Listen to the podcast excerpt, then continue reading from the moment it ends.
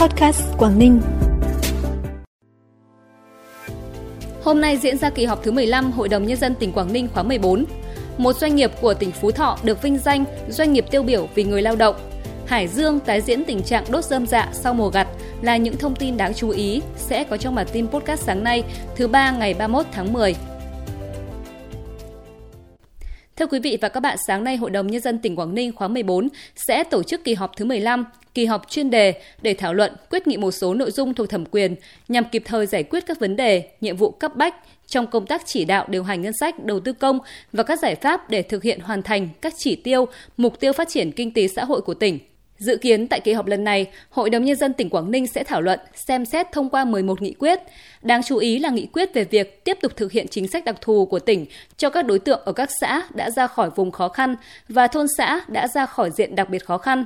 Nghị quyết về bổ sung điều chỉnh, phân bổ dự toán chi ngân sách cấp tỉnh năm 2023. Trong tháng 10 năm 2023, hoạt động thương mại dịch vụ trên địa bàn tỉnh Cao Bằng diễn ra sôi nổi và nhộn nhịp. Đa số các ngành hàng đều có xu hướng tăng so với tháng trước và tăng mạnh so với cùng kỳ năm trước. Tổng mức bán lẻ hàng hóa và doanh thu dịch vụ tiêu dùng tháng 10 năm 2023 ước đạt 1.000 tỷ đồng, tăng hơn 4% so với tháng trước và tăng hơn 26% so với cùng kỳ năm trước.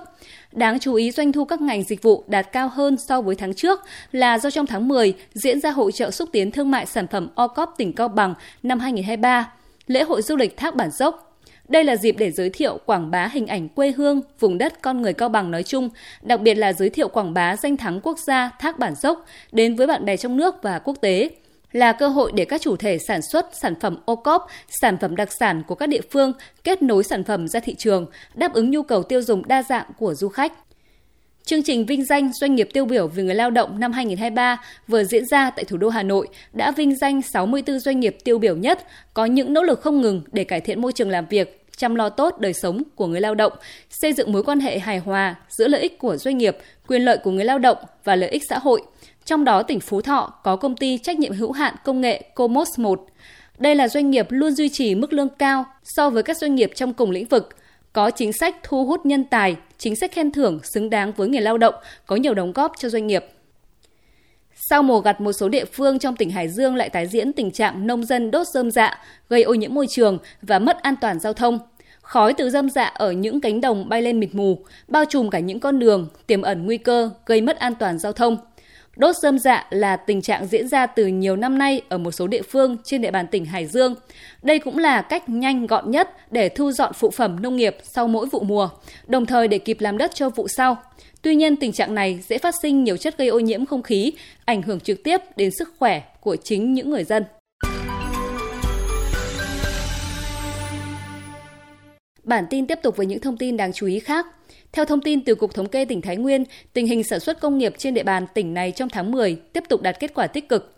Cụ thể, chỉ số sản xuất công nghiệp ước tăng 5,79% so với tháng trước và tăng 6% so với cùng kỳ năm 2022. Tính chung 10 tháng năm 2023, chỉ số sản xuất công nghiệp của Thái Nguyên ước tăng 4,54% so với cùng kỳ.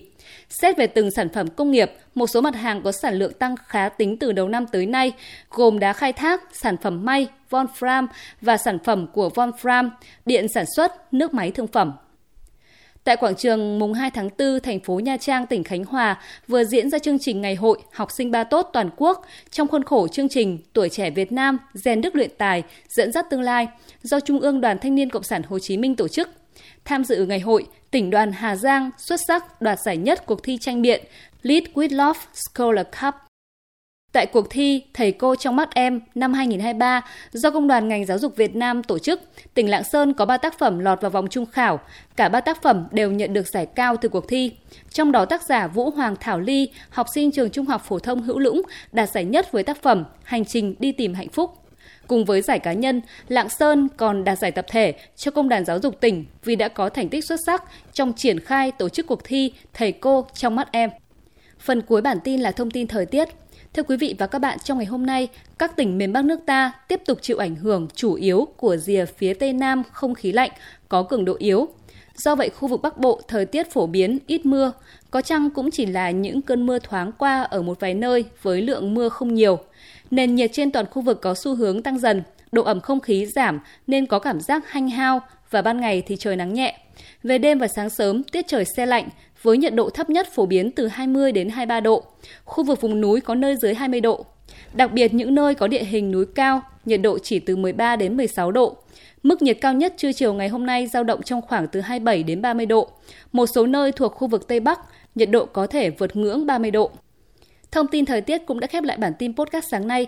Trân trọng cảm ơn quý vị và các bạn đã dành thời gian quan tâm theo dõi. Xin kính chào và hẹn gặp lại.